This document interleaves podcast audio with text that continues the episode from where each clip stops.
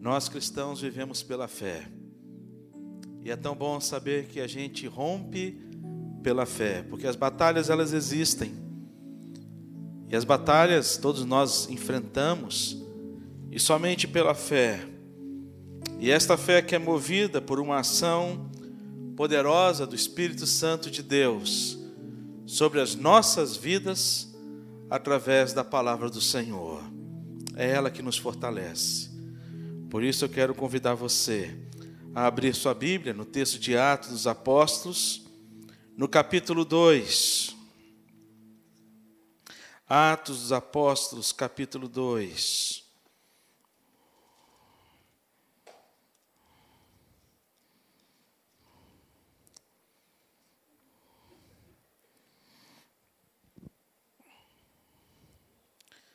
Nós vamos ler do versículo 46 e o versículo 47. São apenas dois versículos. Atos dos Apóstolos, capítulo 2, versículos 46 e o versículo 47. Nosso pastor, reverendo Averaldo, ele está hoje na Catedral Presbiteriana, numa, num evento do Presbitério Redentor, na ordenação do licenciado Daniel é um irmão em Cristo da, da catedral, está sendo ordenado hoje numa grande festa, numa grande celebração, para a alegria de todos nós, para a alegria dele, da sua família, da Catedral Presbiteriana, nossa igreja mãe. Então ele está lá com todo o nosso, todo o presbitério redentor nesta nessa celebração de ordenação do reverendo Daniel. Quero convidar você para ler comigo esse texto, vamos ler todos juntos, versículos 46 e o versículo 47. Eu vou pedir para que você permaneça com a sua Bíblia aberta logo depois da leitura, que diz assim: Diariamente, vamos todos juntos?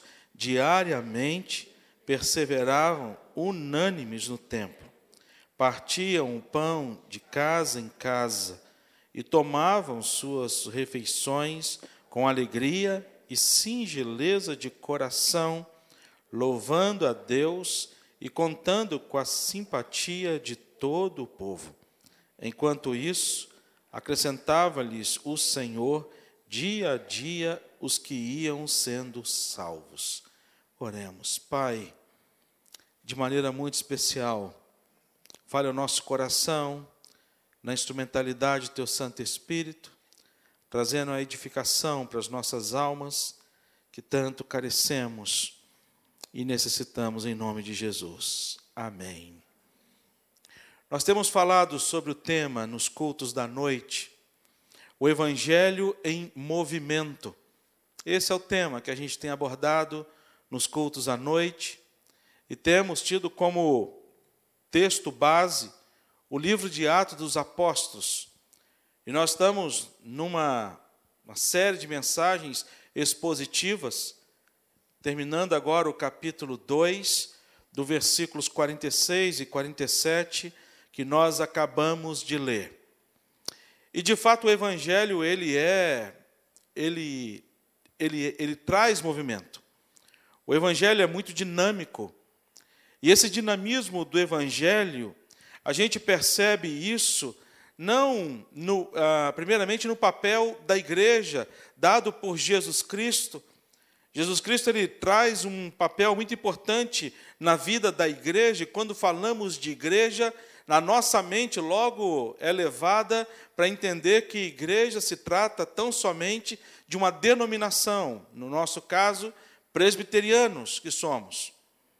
Mas muito mais do que isso, quando a gente olha para esse texto, a gente percebe que a ação de Deus e a, a ordem de Deus e o movimento desta igreja, ela não, ela não é levada avante por conta das denominações ou da responsabilidade que essas denominações elas receberam. Cada denominação tem a sua, a sua constituição própria. Cada denominação ela tem a sua confissão própria. Cada denominação ela tem os seus costumes próprios, a sua própria teologia estabelecida diante de é, homens no passado que assim a estabeleceram. Mas quando a gente olha para esse papel dessa igreja que é dinâmica e que ela se movimenta, é muito mais do que a responsabilidade das denominações, mas principalmente da responsabilidade que nós, igreja, recebemos. E quando falamos de igreja, nós estamos falando de mim e de você. No entanto, que a palavra de Deus diz que onde estiverem dois ou três reunidos, em meu nome, ali estarei. Presença de Deus na vida da igreja. Quando a gente olha para o grande mandamento que Jesus nos oferece, lá registrado em Mateus, no capítulo 28, versículo 29, 19, ele vai dizer: Ide, portanto, fazei discípulos. Fazer discípulo é uma ação da igreja, é uma ação de todos nós, não da denominação, mas é uma ação de todos nós. É o papel da igreja, é o nosso papel como cristão. A segunda coisa é que, embora seja realizado por pessoas, esta ação é uma ação que vem de Deus na vida das pessoas. Eu gosto muito da, do texto em que Deus ele fala para Jonas, para Jonas ir para Nínive e pregar o evangelho. E Jonas então foge. E Deus então leva Jonas de volta a Nínive. Porque Deus tinha uma ação na vida de Jonas naquela cidade, para converter toda aquela cidade e mudar a realidade de toda aquela cidade. Quando Jesus Cristo ele assume o seu papel como filho de Deus e ele nasce da Virgem Maria e ele então ele começa o seu ministério, ele começa a mostrar a intenção de Deus e o propósito de Deus em todas as coisas. Em todo momento, Jesus ele vai dizer para os discípulos: Eu vim cumprir a vontade do meu Pai. Em todos os momentos. Na sua própria oração, ele vai dizer: Pai, se possível, passa de mim este cálice, mas não seja como eu quero, mas sim como o Senhor quer. A vontade de Deus, ela prevalece na vida da igreja e é Deus quem age através de nós. Por isso que Jesus ele vai trazer uma palavra aos seus discípulos lá em Lucas capítulo 24, no versículo 49, quando ele está preparando os discípulos para a sua partida, ele vai dizer para os discípulos: Olha, permaneçam em Jerusalém, não saiam de Jerusalém, até que do alto sejais revestidos de poder. Em outras palavras, Jesus está dizendo para aqueles homens, para aquelas mulheres: não comecem a igreja sem a minha presença. Não comecem a igreja sem a unção do Espírito Santo de Deus, porque é Ele que vai trazer ao coração de todos vocês este fortalecimento. Apóstolo Paulo aos Romanos, no capítulo 11, versículo 36, ele vai dizer o porquê disso. Ele vai falar porque por meio porque dele, por meio dele e para ele são todas as coisas. Por isso que aqui o livro de Atos dos Apóstolos, ele vai falar desse movimento da igreja, e esse movimento da igreja se dá ou acontece depois da, da descida do Espírito Santo de Deus. Quando o Espírito Santo de Deus ele é derramado sobre a, a vida da, da igreja. A igreja ela é uma, uma instituição muito mais do que uma instituição social. A igreja é uma instituição religiosa. A igreja, ela é muito mais do que um ajuntamento de pessoas em prol de alguns trabalhos que realizamos em comum. A igreja é, uma, é, um, é, um, é um agrupamento de pessoas que são movidos pela ação do Espírito Santo de Deus, esse Espírito Santo de Deus que nos dirige, que nos conduz, que nos fortalece e que conduz os nossos passos. Esse Espírito Santo de Deus nos leva a darmos continuidade àquilo que Jesus havia pregado e anunciado. Apóstolo Paulo, quando ele vai visitando as igrejas por onde ele passa, ele vai pregando o evangelho da graça, o evangelho que ele aprende com os apóstolos e também da própria boca do Senhor Jesus Cristo. E ele vai trazer a orientação a esta igreja para que esta igreja viva de fato, a, a, a, seja de fato testemunha real e verdadeira dessa ação do Espírito Santo de Deus que nos leva a vivenciarmos Cristo Jesus nas nossas vidas. Entanto, que ele vai dizer que o viver é Cristo e o morrer é lucro. Por isso que o apóstolo Paulo vai dizer: Olha, sede meus imitadores, assim como eu sou de Cristo Jesus. A era apostólica não trouxe aqui para a gente uma nova realidade de igreja, eles não elaboraram, sentaram. O apóstolo Paulo não sentou lá com os apóstolos, meus irmãos, vamos pensar a respeito da igreja? Vamos, como é que vai ser a nossa igreja? Que, qual vai ser a nossa mensagem? O que, que nós vamos defender como teologia? Qual será a nossa crença? Mas o apóstolo Paulo ele vai trazer de maneira muito clara e evidente e passar para, as igrejas o seguinte: olha, o que nós temos que dar continuidade é aquilo que nós aprendemos com Jesus Cristo e nós temos que praticar na sociedade em que nós vivemos, porque a sociedade, ela só vai ser transformada a partir do momento que essa sociedade ela ver Cristo em nós, porque senão essa sociedade vai ser a mesma coisa. Nós somos seres humanos, falhos, e eu tenho que buscar a cada dia ter Cristo no meu coração eu tenho que lutar a cada dia para ser menos Davidson, que é o meu nome, que sou eu, e mais Cristo. É uma luta. Porque todas as vezes, diante das minhas decisões, naturalmente, eu quero ser o Davidson e fazer as coisas que o Davidson gosta de fazer. E eu sou confrontado, muitas das vezes, não com aquilo que o Davidson quer fazer, mas aquilo que Cristo quer para o Davidson. E é uma luta que a gente enfrenta. E apóstolo Paulo vai trazer isso de maneira muito clara. A igreja, ela é, ela, a igreja, o evangelho, ela está em movimento, não por nossa conta, não por nossa força, não por conta da nossa capacidade, não por conta do nosso ajuntamento, mas a igreja, ela se torna uma igreja em movimento, o evangelho se torna um evangelho em movimento a partir do momento em que este evangelho, este evangelho, ele está sendo pregado e anunciado não por sabedoria humana, mas esse evangelho está sendo pregado pelo poder que há no nome de Jesus Cristo.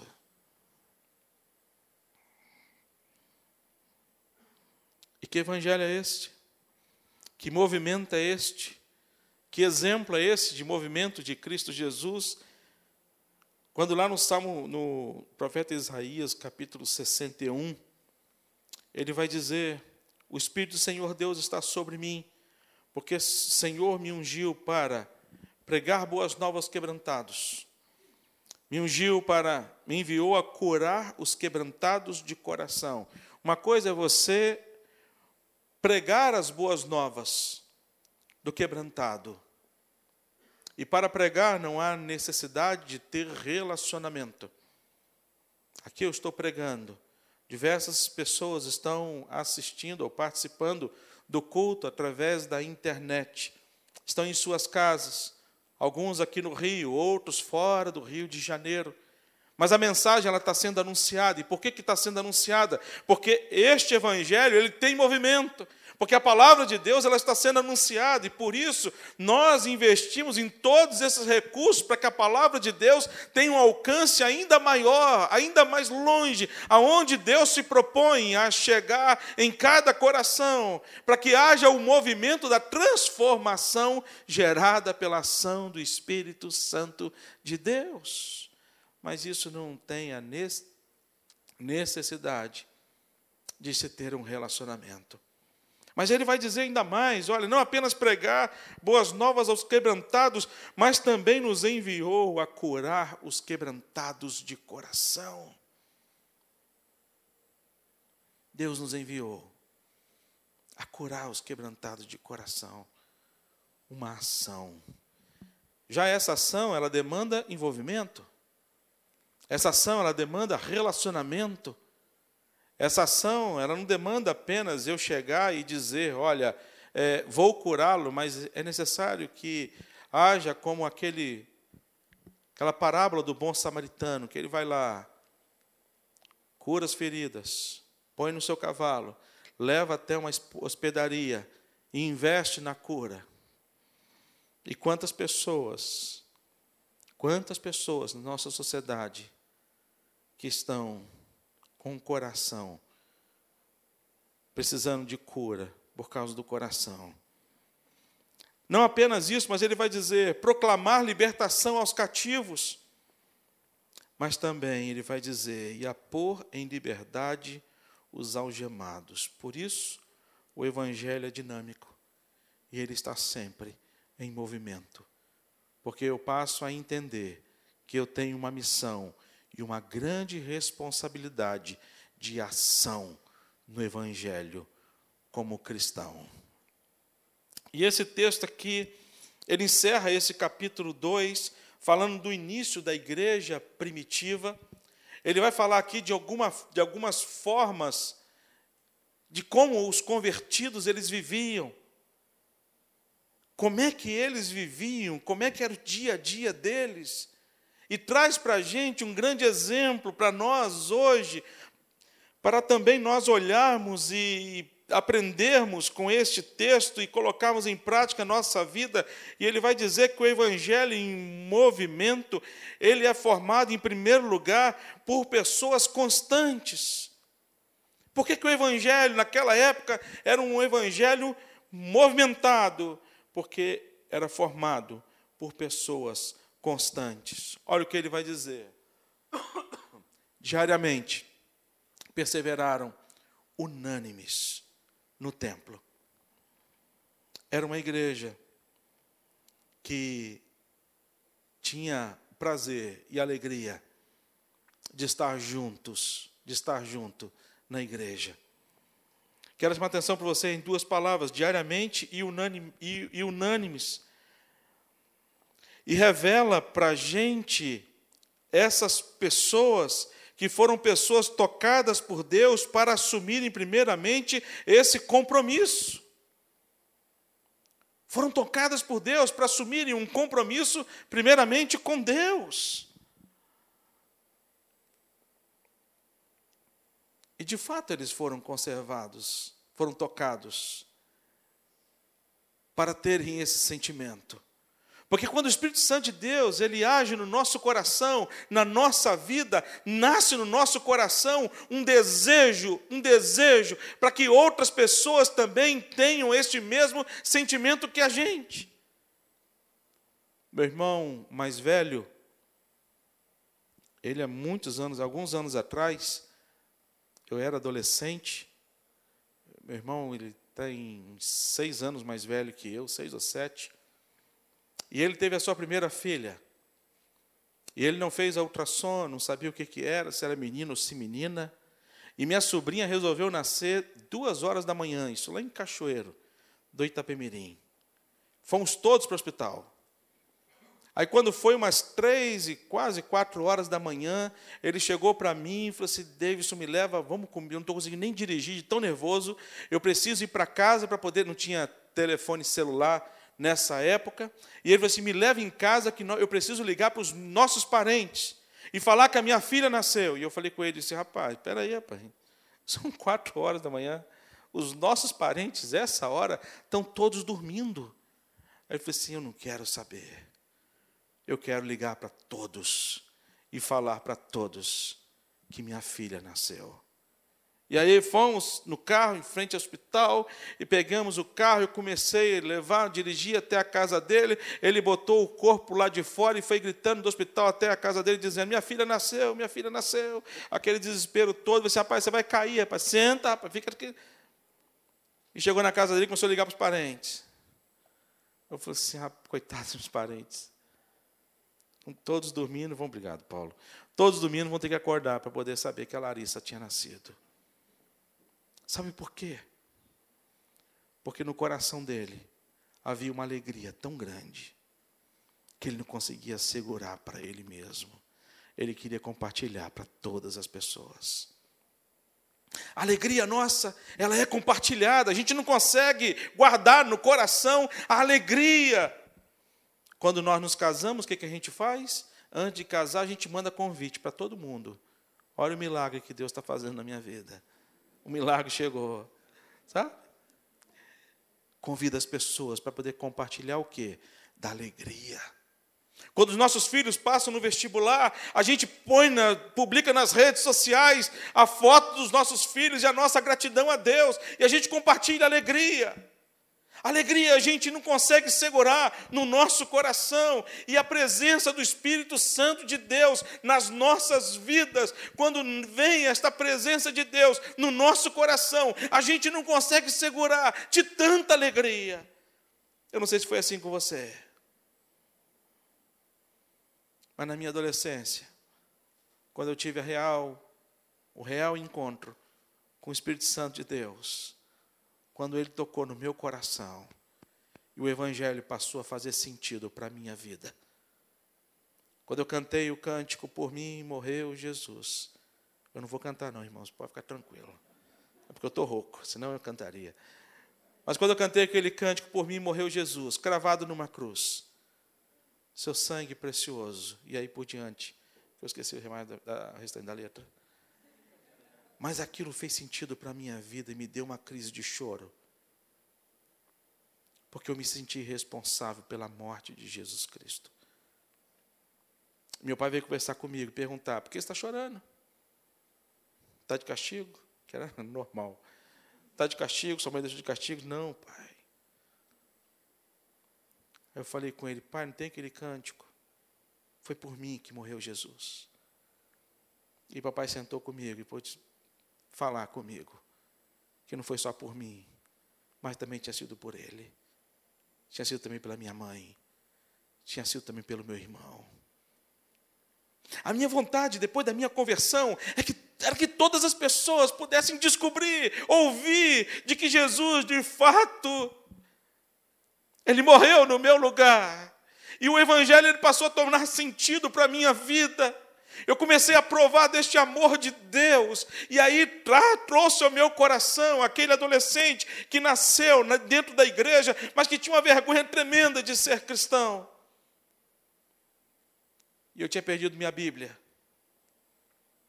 Estava indo para a igreja, Cachoeira do Mirim passa um rio transparente, cristalino, rio lindo, chamado Rio Itapemirim.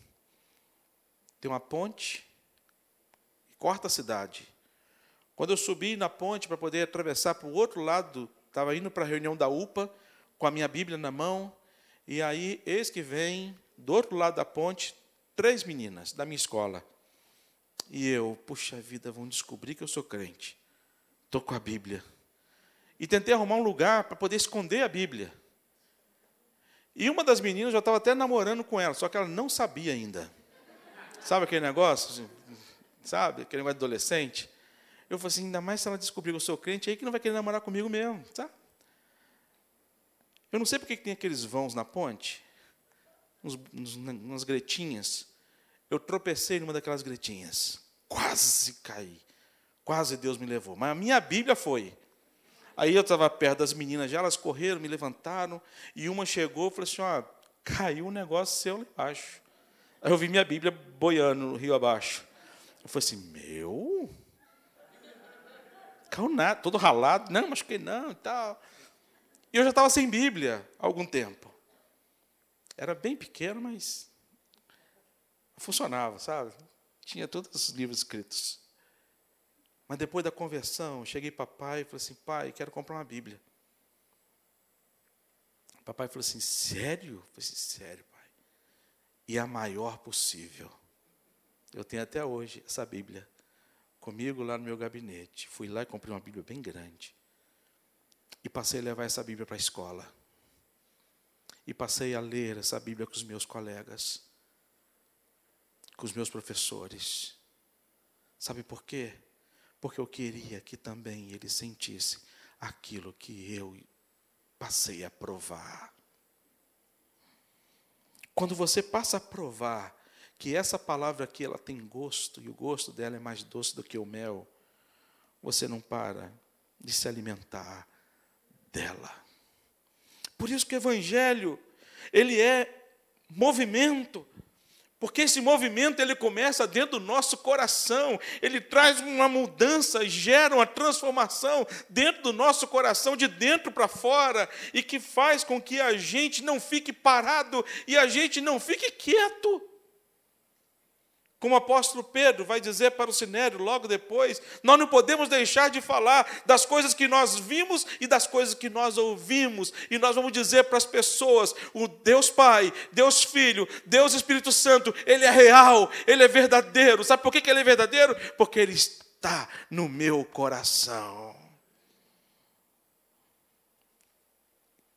Essa igreja era uma igreja constante porque a ação do Espírito Santo de Deus agiu no coração desta igreja.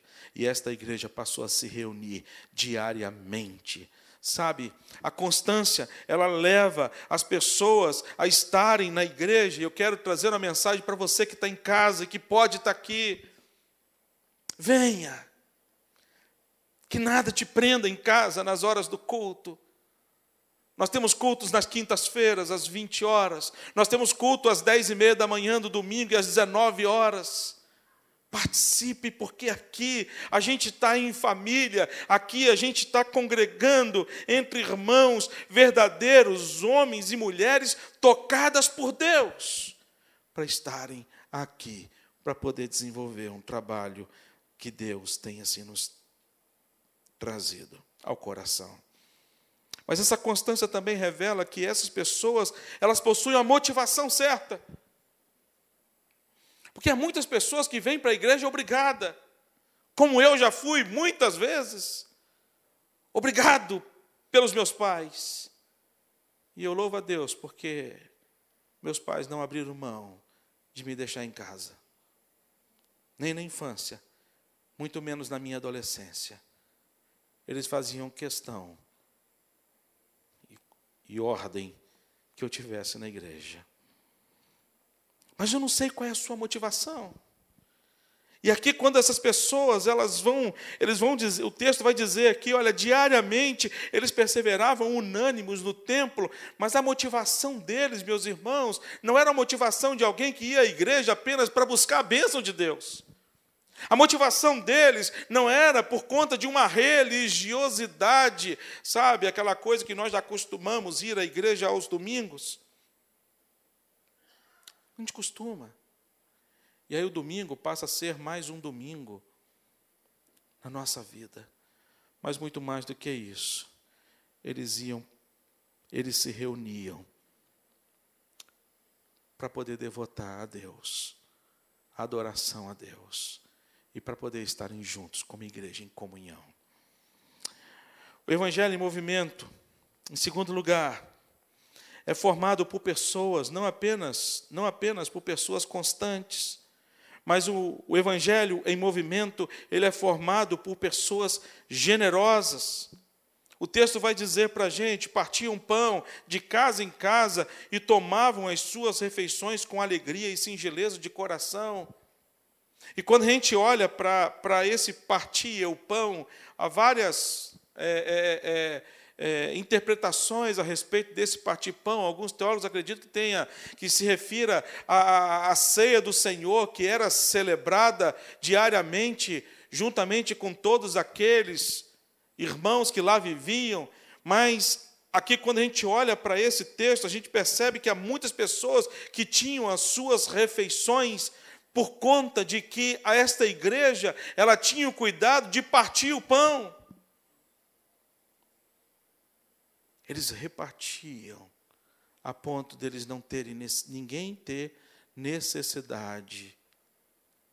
Quando a gente olha para a igreja de Corinto, apóstolo Paulo ele vai trazer uma palavra dura à igreja de Corinto, porque é uma igreja que se reunia para poder celebrar a ceia, mas só se alimentavam e todos aqueles faziam aquele, sabe aquele junta panela que você faz em família, que você alguma gente fez, nós já fizemos muitas vezes em igreja. Cada um traz de casa aquilo que pode preparar e aquilo que tem dentro de casa, juntamos tudo. Então, o que, que eles estavam fazendo em Corinto? Assim, olha, quem trouxe? Levanta a mão. Ah, eu trouxe. Ok, aqueles que trouxeram, vão para o salão anexo. Irmãos, aqueles que não trouxeram, fica aqui comigo. Nós vamos orar e cantar mais alguns cânticos. E a barriga roncando. E o povo ouvindo. Eu fico imaginando a oração desses que não tinham trago, tra, tra, levado alimentos. Senhor, repreende os devoradores que lá estão. Alguma coisa nesse sentido deve ter rolado. Que eles façam jejum, tal, aquela coisa toda.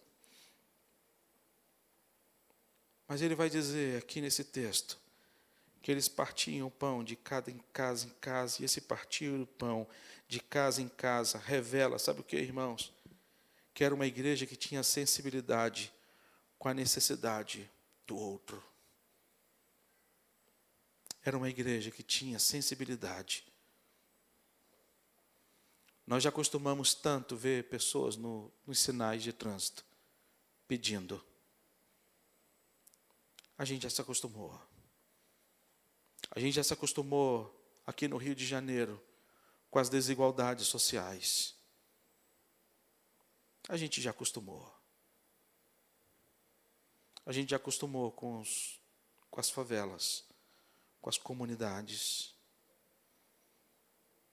Semana passada teve uma reunião, uma programação aqui da UMP. E eu estava conversando acho que com o Rafael ali no Laude, na entrada, a programação já tinha encerrado. E chegou uma pessoa do meu lado,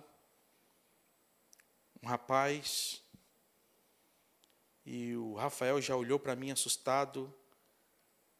E no olhar dele, assim, nós entreolhamos assim, é, fomos assaltados. Cheio de jovem ali no laude. E ele começou a participar da nossa conversa sem a gente chamar. Depois eu fui descobrir. Ele chegou para mim e falou assim: a programação era às 18. Eu disse: opa, sabia o horário da programação. Então não é assalto. Aí ele chegou para mim e falou assim, pastor, senhor, eu falei, senhor é pastor? O senhor tem cara de pastor? Eu falei, sou pastor. Aí ele falou assim, pastor, eu moro aqui numa comunidade próxima, aqui em frente ao supermarket. Eu falei assim, ô oh, rapaz, que benção, mora ali? Então moram perto ali, somos quase vizinhos. E ele falou assim, que benção, pastor. Isso aí, uma conversa foi, uma conversa longa. E eu perguntei o nome dele e ele falou assim, busca pé. Eu falei assim, não, o nome. Eu falei assim, busca pé. Eu falei assim, não, fala o nome. Patrício. Eu falei, Tá, ótimo nome. E ele então ele falou assim, pastor, a minha comunidade precisa de ajuda. E nós marcamos com ele, sexta-feira agora. E fomos lá com a mocidade, com o grupo da mocidade, em frente ao supermercado do Recreio. Uma comunidade pequena que tem ali.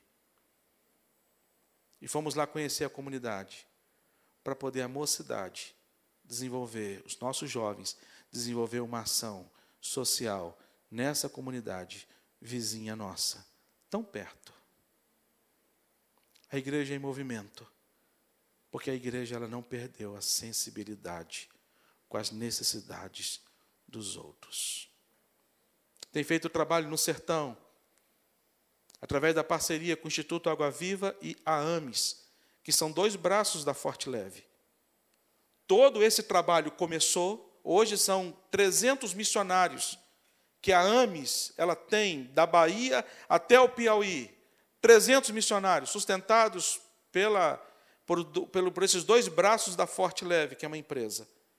O trabalho começou porque o dono da Forte Leve, a Forte Leve, ela recebeu, ela ganhou uma licitação do governo federal de implantar 74 mil cisternas no sertão de 18 mil litros, ao lado de casas de sertanejos que moravam em bolsões de grande pobreza. E ele tinha que instalar a cisterna. E aí, depois da cisterna instalada, ele mandou uma equipe de evangélicos. E o dono da empresa, o senhor Antônio Torres, chamou um, várias equipes.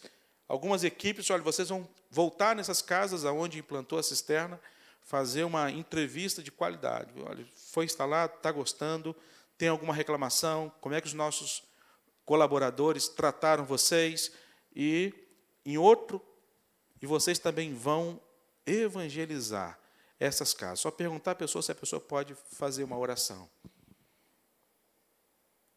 Dois irmãos nossos da Assembleia de Deus, o nome é Danielson e Dani Rose. Dois irmãos, faltou só o Davidson para completar o trio. Danielson e Dani Rose. Eles foram em cada casa. E as casas que eles iam, as pessoas pediam para ele: Poxa, vão embora não. Fique aqui para orar por nós. E a expressão que eles usam é: ora nós, ora, ora nós. Vai lá em casa para orar para nós, ora nós. Ora pelo meu pai que está lá, ora pelo meu sobrinho. Pelo... Aí, quando Dani Rose e Danielson tiveram que ir para uma outra região, uma outra, para fazer avaliação em outros lugares, eles voltaram lá na Serra, no Espírito Santo, chegaram para Forte Leve e pediram demissão. Aí eu falei, mas por que você vai pedir demissão? Porque nós não podemos sair daquela região aonde nós estamos. Porque lá se converteram muitas pessoas. E nós temos que dar assistência a essas pessoas. E aí começou o trabalho do Instituto e da AMES, com duas pessoas. E aí a Forte Leve disse, o que, que vocês precisam de assistência? Deu um carro, continuou com o salário deles, deu material para dar suporte na área social, e eles começaram então a desenvolver um trabalho que hoje tem duas instituições, Instituto Água Viva, AMES e nós, Igreja Presbiteriana das Américas, lá no sertão, em quatro cidades. Em quatro cidades, mas tudo começou com dois, dois jovens. Dois jovens que pediram conta. Porque eles sabiam que o Evangelho, ele é em movimento. Quando Deus chama, Deus chama a sensibilidade com a necessidade do outro.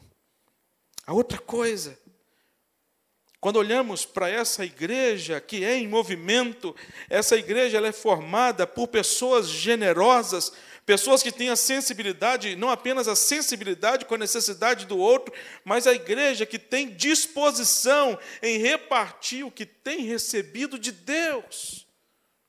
Nossa igreja está numa campanha, faz um milagre em mim em que nós, homens, estamos olhando para os nossos guarda-roupas, não para poder oferecer aquilo que, sabe, já está gasto, ou então, sabe, está fora de moda, mas pegar algumas roupas nossas e trazer aqui para a igreja, porque a nossa, o PH, está com uma ação e uma parceria com a Igreja Presbiteriana de Curicica, onde eles vão realizar um bazar direcionado e tão somente para os homens. E eu louvo a Deus, porque os nossos diáconos hoje, eu cheguei aqui na igreja cinco horas para ensaiar com as crianças a cantada de Páscoa, que vai ser linda. Programe a Páscoa para estar aqui com a gente. E aí os nossos diáconos chegaram falaram assim, pastor, não vamos estar aqui no, no salão. Hoje, nós não vamos atrapalhar o ensaio das crianças, porque nós vamos estar já separando as roupas que alguns irmãos trouxeram. E olhei a mesa lá, lotada de roupa irmãos, diáconos nossos, que chegaram aqui às cinco horas para poder fazer arrumação, separação, para poder preparar tudo, para poder enviar. É muito mais do que a sensibilidade, é a disposição de repartir aquilo que Deus tem nos dado.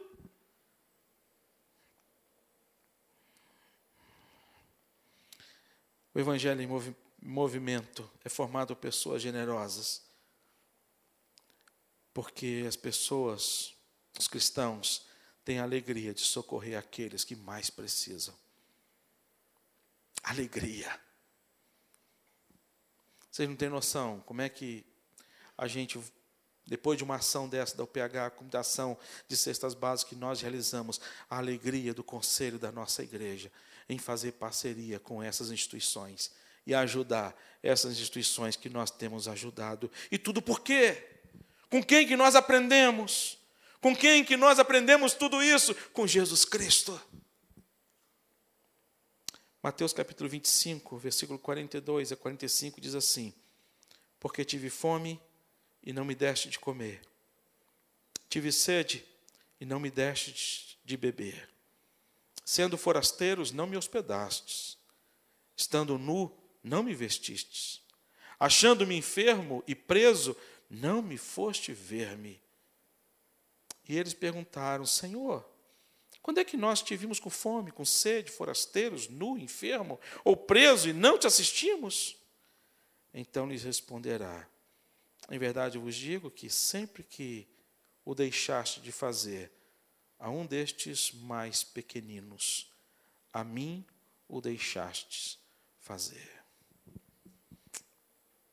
Em terceiro lugar, o evangelho em movimento ele é formado por pessoas gratas quando ele vai dizer para a gente, no terceiro lugar, louvando a Deus. Uma igreja em movimento é uma igreja que adora o Senhor, é uma igreja que o louvor ele está sempre presente na vida do povo de Deus. Quando há este reconhecimento da soberania de Deus sobre todas as coisas. O louvor ele está sempre presente no nosso coração, ele está sempre presente na nossa vida, por conta de tudo aquilo que Deus tem realizado nas nossas vidas. Eu gosto muito do Salmo 103, quando o salmista ele diz: Bendize, ó minha alma, ao Senhor, e tudo que há em mim, bendiga o seu santo nome. Bendize, ó minha alma, ao Senhor, e não te esqueças de nenhum só de seus benefícios. Ele vai reconhecer que tudo vem de Deus. Quando nós temos a ação do Espírito Santo de Deus na nossa vida, nós entendemos que tudo que temos e tudo que somos vem do Senhor.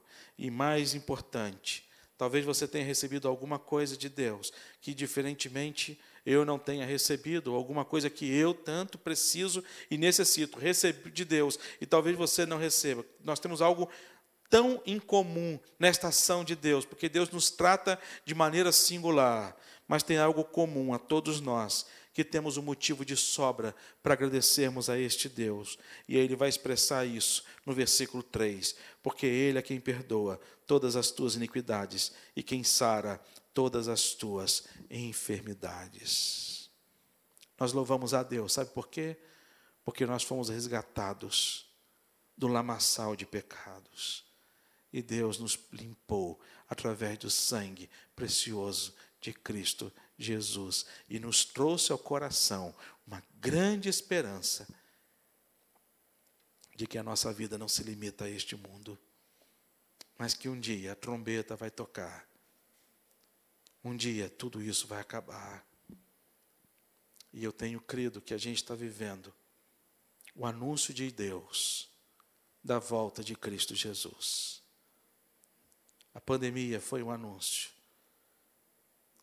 essas guerras, anúncio de Deus. É como se Jesus estivesse dizendo para mim e para você: estou virando, eu falei isso para minha família. Nós estamos ouvindo, nós estamos ouvindo a, os sinais da volta eminente de Jesus Cristo. É Jesus dizendo: estou virando a esquina e estou chegando e estou voltando para tirar a minha igreja desse mundo tão, tão caótico, nesse mundo em que os valores estão tão deturpados, tão deturpados, que a gente não pode, a gente que tem filho adolescente, está difícil assistir um filme do lado dos nossos filhos. Está difícil assistir um programa de televisão ao lado dos nossos filhos.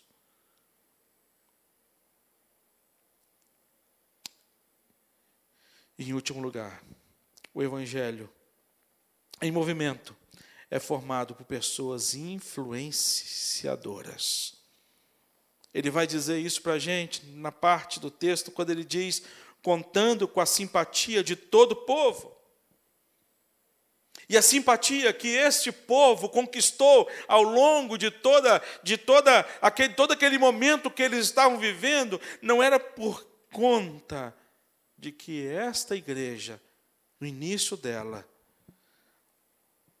ela estava dizendo coisas que o povo gostava de ouvir. Não era isso. No entanto, que a mensagem de Pedro a mensagem de Pedro, o tema da mensagem dele é arrependimento. Era um povo que influenciava.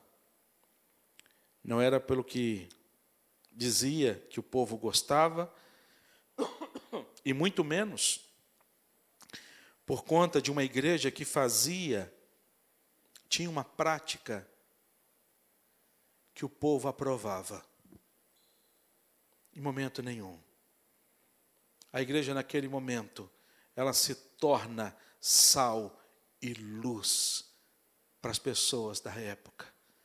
E traz para as pessoas da época uma referência de vida a ser seguida e uma esperança em meio ao caos. Somos nós, igreja. Por isso que a gente não pode se igualar ao mundo para poder conquistar o mundo. Essa não é a nossa estratégia. A nossa estratégia é que nós possamos a cada dia trazer ao nosso coração uma vida com Jesus a tal ponto das pessoas olharem para a gente e a se admirarem com a gente através não do Davidson. Caramba, como é que o Davidson sabe? Não. Mas que as pessoas possam ver em nós Jesus Cristo, porque é isso que vai atrair as pessoas. Qual a consequência? Qual é a consequência? Quando a gente fala do Evangelho em movimento, ele vai dizer aqui desse movimento que a consequência espiritual, a consequência espiritual de ser de ser uma igreja, de ser uma igreja constante, de ser uma igreja generosa, de ser uma igreja grata, de ser uma igreja influenciadora. E aí eu vou mudar de sermos pessoas constantes, generosas, gratas, influenciadoras. O que, que isso vai resultar? Vai resultar no crescimento. Quando ele, texto final, ele vai dizer: enquanto isso, acrescentava-lhes o Senhor dia a dia os que iam sendo salvos. Atos capítulo 1, versículo 15, vai dizer que a igreja começa com 120 pessoas. E antes disso, eram os 12 discípulos. Depois, Atos 2, 41, ele vai dizer que de 120 eles foram para 3 mil. Atos 4, 4 vai dizer que de 3 mil eles foram para 5 mil membros. Atos 5, versículo 14, vai dizer que uma multidão passou a agregar a igreja, porque não tinha mais condições de numerar. Atos 6, 7 vai dizer que o número de discípulos ele é multiplicado. Atos 9, 31 vai dizer que a igreja se expande para Judéia, Galiléia e Samaria. Atos 16, versículo 5, vai dizer que as, as igrejas estão estabelecidas e fortalecidas no mundo inteiro. E cumpre aquilo que Jesus deixou para ela como ordem: ide por todo mundo, pregar o evangelho a toda criatura, batizando-os em nome do Pai, do Filho e do Espírito Santo. É a nossa função como igreja. E eu quero orar com você. Sabe, nós somos igreja, mas você não é igreja sozinho. Nós somos igreja juntos. E nós temos um grande desafio dentro da Igreja Presbiteriana das Américas grandes desafios. Desafios missionários aqui no Rio de Janeiro, muitos desafios. Muitos desafios. Nós temos diversos projetos aqui com jovens, adolescentes, com casais, com crianças. Há todo investimento para que a palavra de Deus alcance os corações. E nós precisamos de homens e mulheres tocadas pelo Espírito Santo de Deus para continuarmos esta obra, a realizarmos este grande ministério que Deus tem nos chamado e nos responsabilizado.